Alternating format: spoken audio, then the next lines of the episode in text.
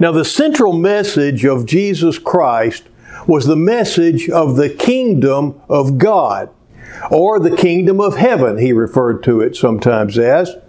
John the Baptist, as he prepared the way, preached the message of the kingdom. It says in Matthew, the third chapter, In those days, John the Baptist came preaching in the wilderness of Judea and saying, Repent, for the kingdom of heaven is at hand. Jesus preached the message of the kingdom.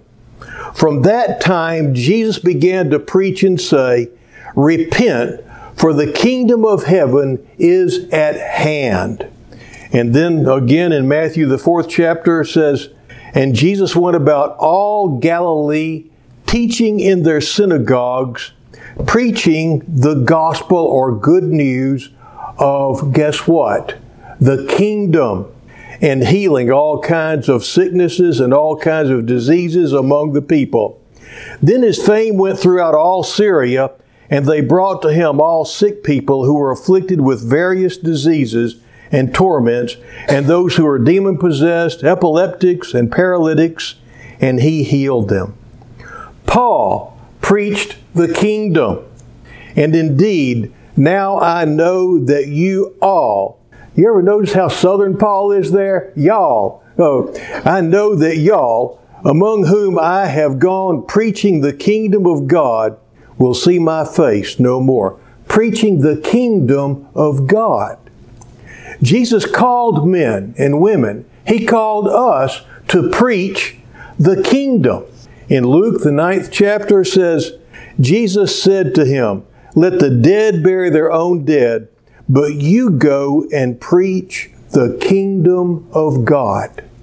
So, what is the kingdom of God?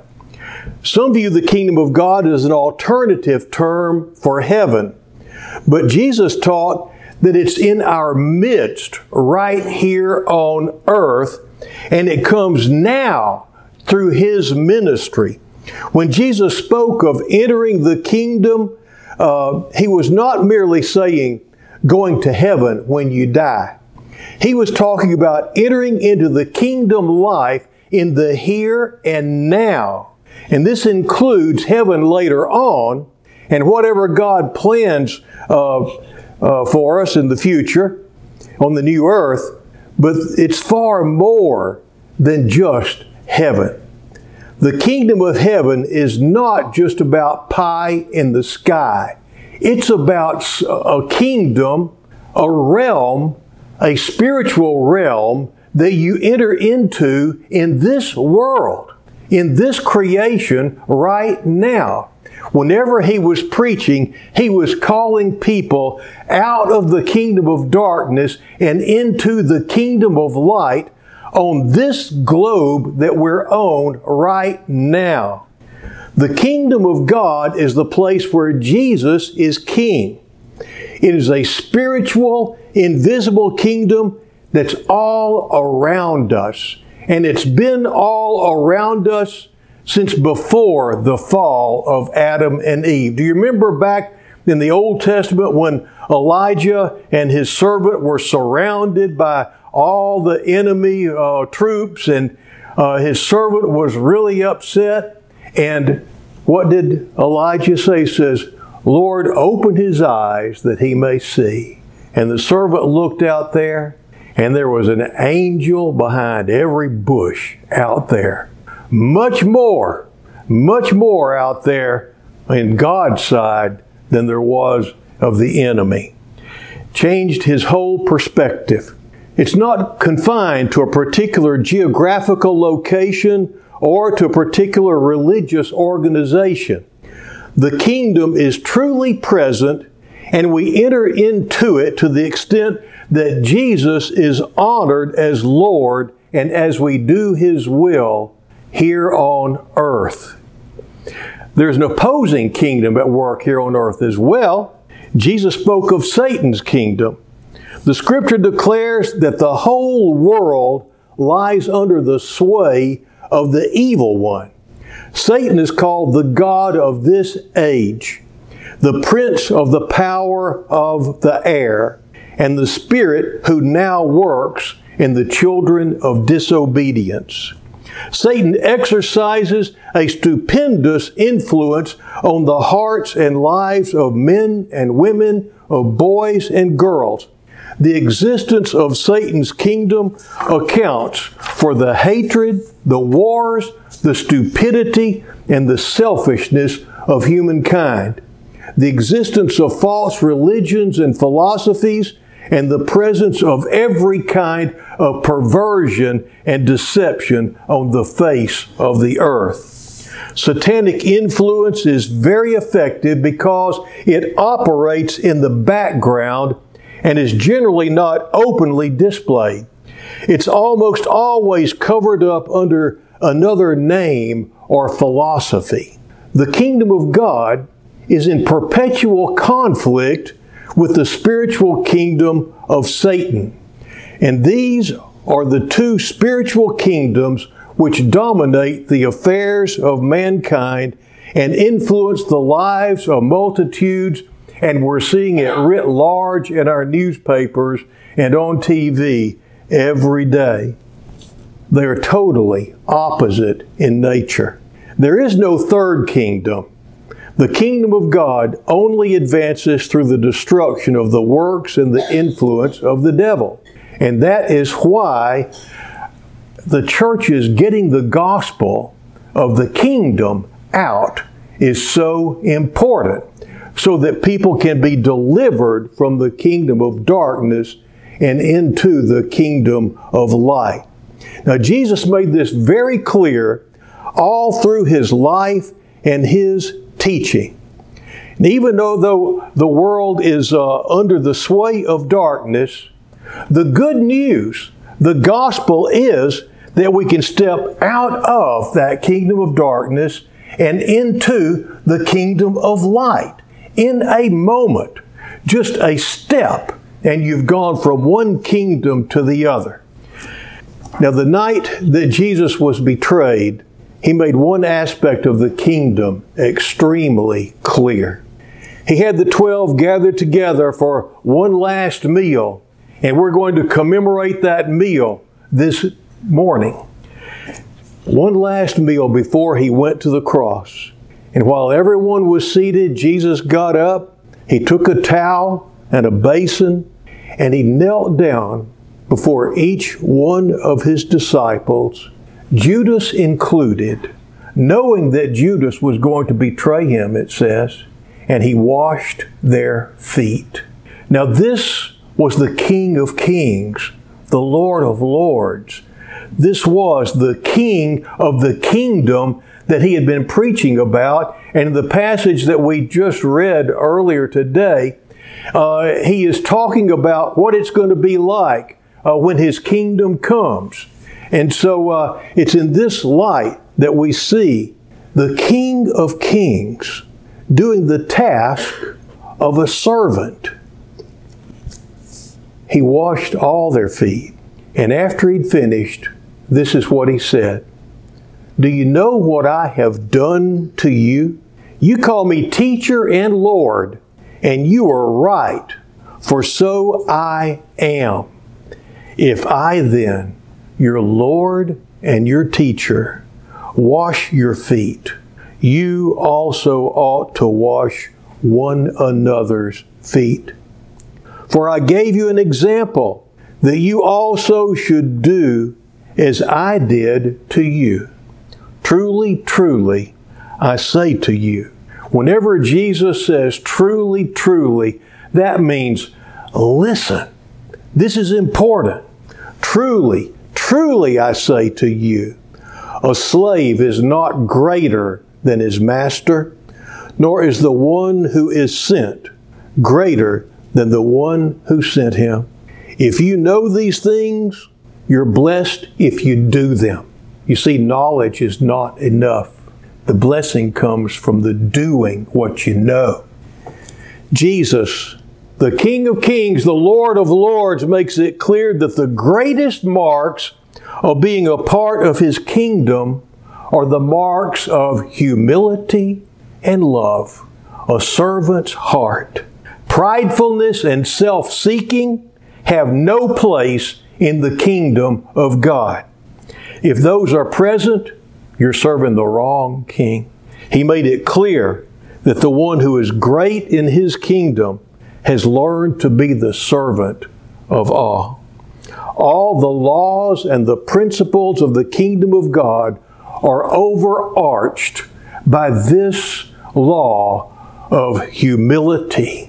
They all fall under service and humility. That comes first. And it's with that overarching uh, law and principle that we are looking at all these laws and principles of the kingdom of God. Now, even though there are two spiritual realms, you see, there is one creator of heaven and earth. And the laws and principles that he placed them under are in full force and effect no matter which kingdom we live under. We can live in his kingdom and under his laws as a rebel or as a subject. It's our choice. These laws or principles hold true for both the saved and the unsaved. The difference is that when you're living in the kingdom of God, your life is going to line up with the intents and purposes of your Creator. And you're going to find blessing and wholeness that the unsaved are never going to find in applying them, even though they will work because they are God's principles our Creator's principles, they're not going to experience the full blessing that they could otherwise. Last week we looked at the law of generosity and the subcategory of reciprocity. J.C. Penney, Mr. Walton, the founder of Walmart, and Henry Ford, all three started their companies with this umbrella of service and humility overhead. And they saw the golden rule as something to be lived by, and all three of them endeavored to provide something of value for a good price to the average American. That was their endeavor. And uh, as they uh, worked out and worked under this, they were blessed. Now, how those companies have stayed or how close they've stayed to this principle, I have no idea. But Mr. Penney, Mr. Walton, and Mr. Ford were all blessed as they followed these principles. When people come in to me for counseling, some are Christian and some are not.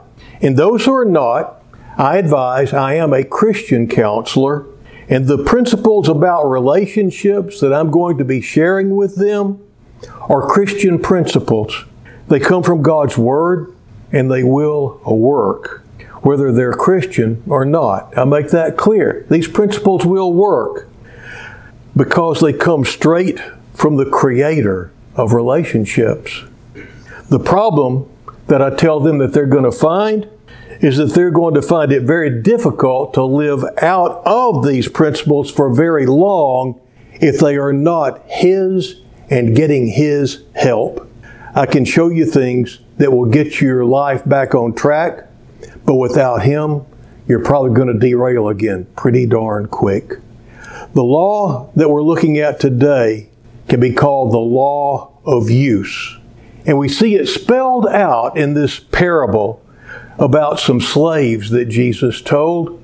And I love the way that, uh, uh, that it starts in verse 14 it says, he's talking about the kingdom of God, and he says, For it is just like, the kingdom of God is just like a man about to go on a journey. He said, This is what the kingdom of God is just like. He's saying he's lifting back the curtain and showing you this is the way the kingdom of God is. And then he tells this story of the nobleman and the three servants.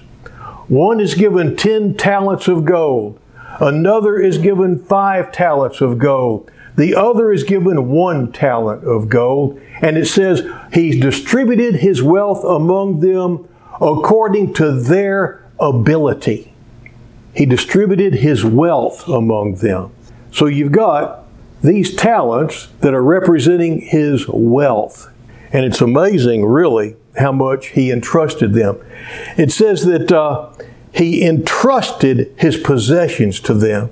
And we read in another account that he told them, when he entrusted his wealth to them, they were supposed to do business with it. They were supposed to be keeping things going for him. That's he entrusted his wealth to them for them to do something with that would be of benefit to him. And then he went away.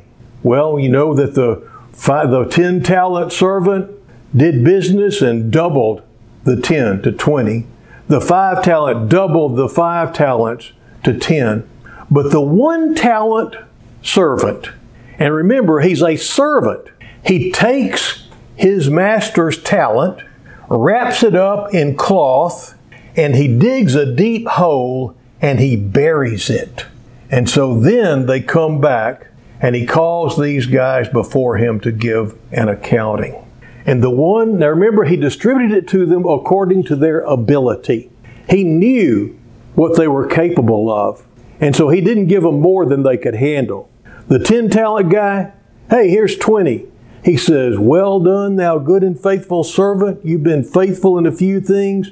Now then, I'm going to put you over 20 cities. The next one he put over 10 cities. And then he comes to the one talent guy and says, I knew that you were hard, a hard taskmaster, and I sure didn't want to do anything wrong. So I hid it, and here it is. Well, the master was infuriated. Now, why was he infuriated? The reason why he was infuriated is because he told them to do business with it. He was a servant, and he did not do what he was told to do. He disobeyed his boss. And then it's like he's proud that he's able to give him back what was left with him. Now, the principle that comes out of all of this, what Jesus says, is for everyone who has, more shall be given, and he will have an abundance.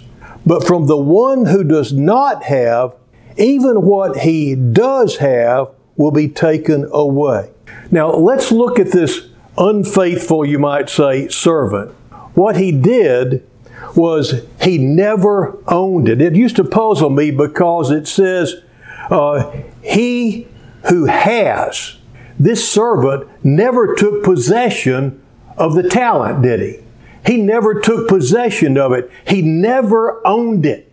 He had to own it in order to use it. And he just took what was his master's, dropped it in a hole and covered it up, and went on about his own business, doing whatever he darn well pleased while his master wasn't around, and then is real proud that he can just give his master back what he left him with, ignoring the fact that he had totally disobeyed his master.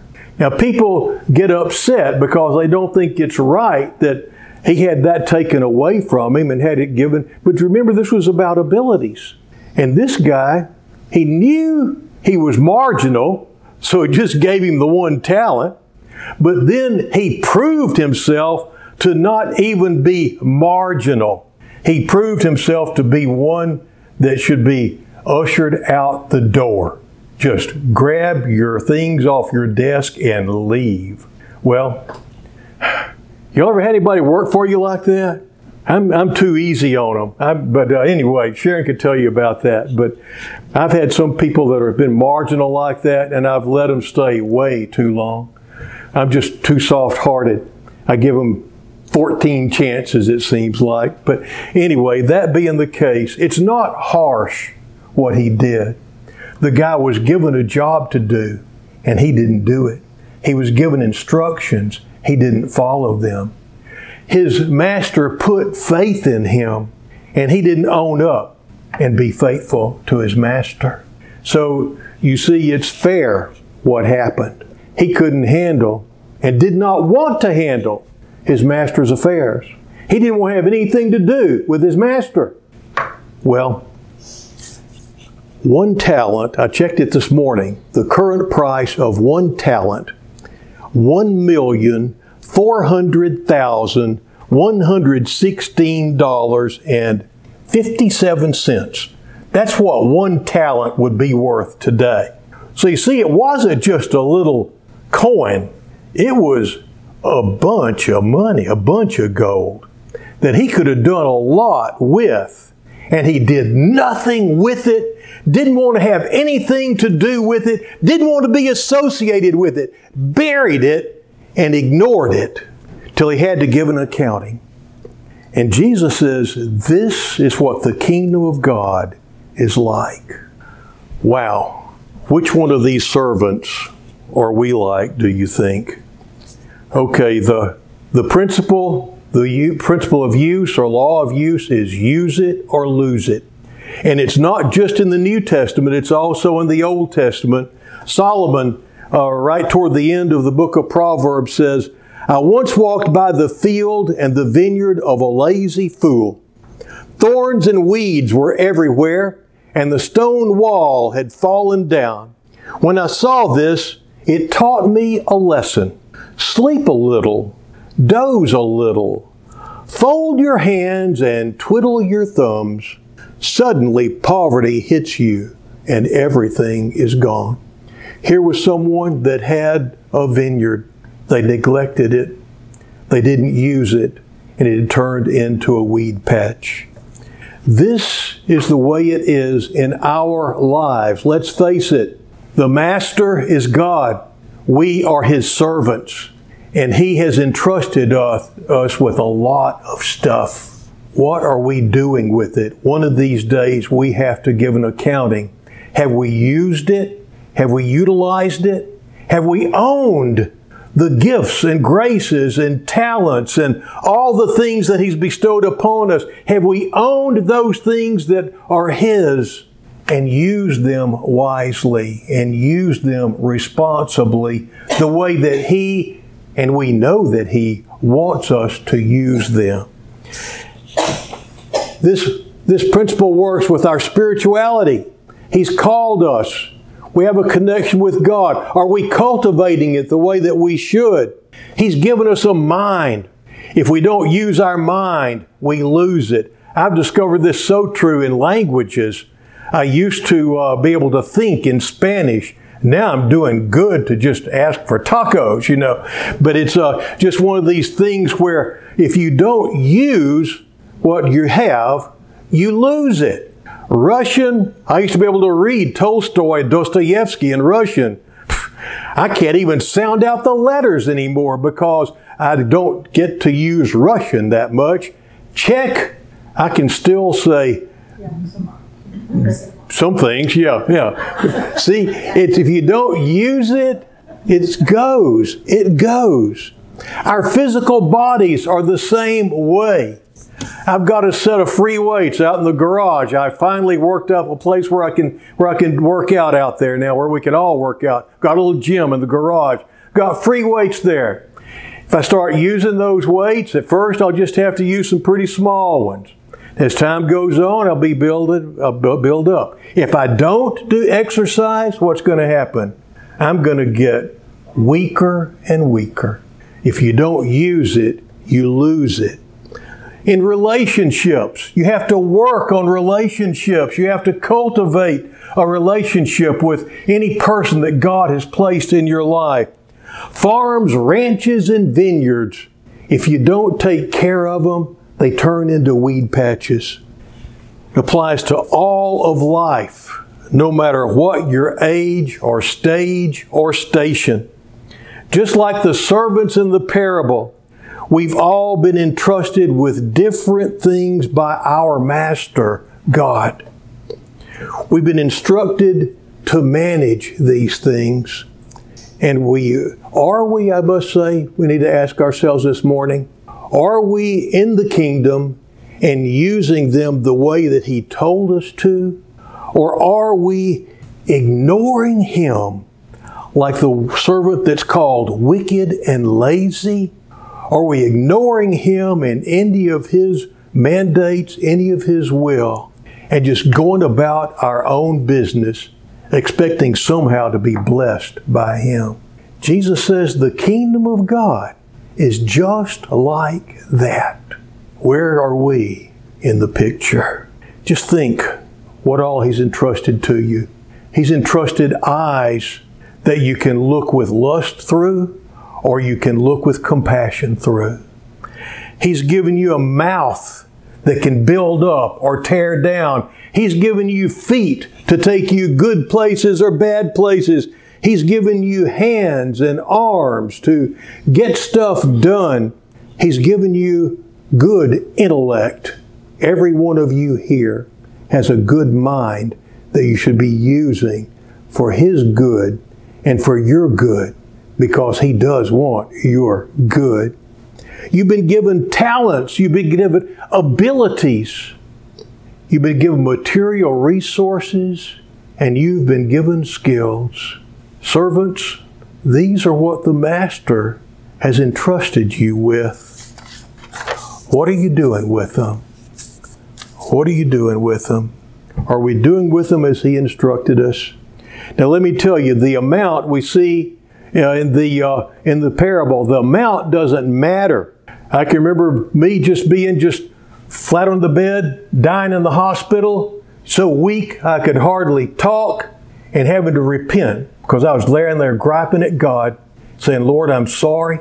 Help me to just let this little feeble light shine, laying here in this hospital bed." And you know what? He blessed that prayer. I can't go into details, but first of all, I didn't die. That was pretty much a blessing. And then a lot of other good stuff too. But the thing is, I have a friend who uh, wound up, uh, she lived her life the wrong way, and then she got it turned around, and she realized that she was, hadn't been doing the right things with what God had given her. And she knew that she needed to be doing something for the Lord. And so, what he had her do, I've shared this with you, he had her get a mop bucket and tie a scarf on her head and take a bunch of cleaning supplies to some harried mama who had little ones running all over the house. Say, Hi, I'm your maid for the day. I'm your gift from God. I'm going to clean your house. And uh, that's what he had her start out doing. When it was all over, she wound up being Mother of the Year in Dallas, Texas, and uh, had an international ministry going. But she always said, what you do is you start doing for the Lord what you can, where you are, with what you got. The amount doesn't matter. What are you doing where you are with what you got? Quit waiting for the big thing later on, waiting for the land to sell, or waiting for this to happen or that to happen, or when, when I get this worked out. It's the right now that matters. You can wait your life away and squander what the Lord has entrusted to you to do something with. He may not have given you a hundred million dollars. He may have just given you a million and a half. But that's enough. Do what you can with it. I have another friend who was doing well in business and in life, and then enemies got the best of him and he lost his business and went into a pity party, and his self pity nearly destroyed him till he found himself laying on a hospital bed dying of alcohol poisoning in Ben Taub Hospital. They told him he was not going to leave that ward alive. Laying there, he prayed, Lord, if you'll just let me walk like a man one more time, I'll serve you the rest of my life. He got better, he got up, he left and he kept his word. He wound up graduating from college when he was 50. He started teaching high school industrial technology in his 50s. And he did that so he could minister to kids that were prone to go the wrong way. Got his master's degree when he was about 55 and continued to teach till he died. It wasn't too late for my buddy. And no matter what your age, no matter what your stage, no matter what your station, it's not too late for you. In the name of the Father, the Son, and the Holy Spirit. Amen.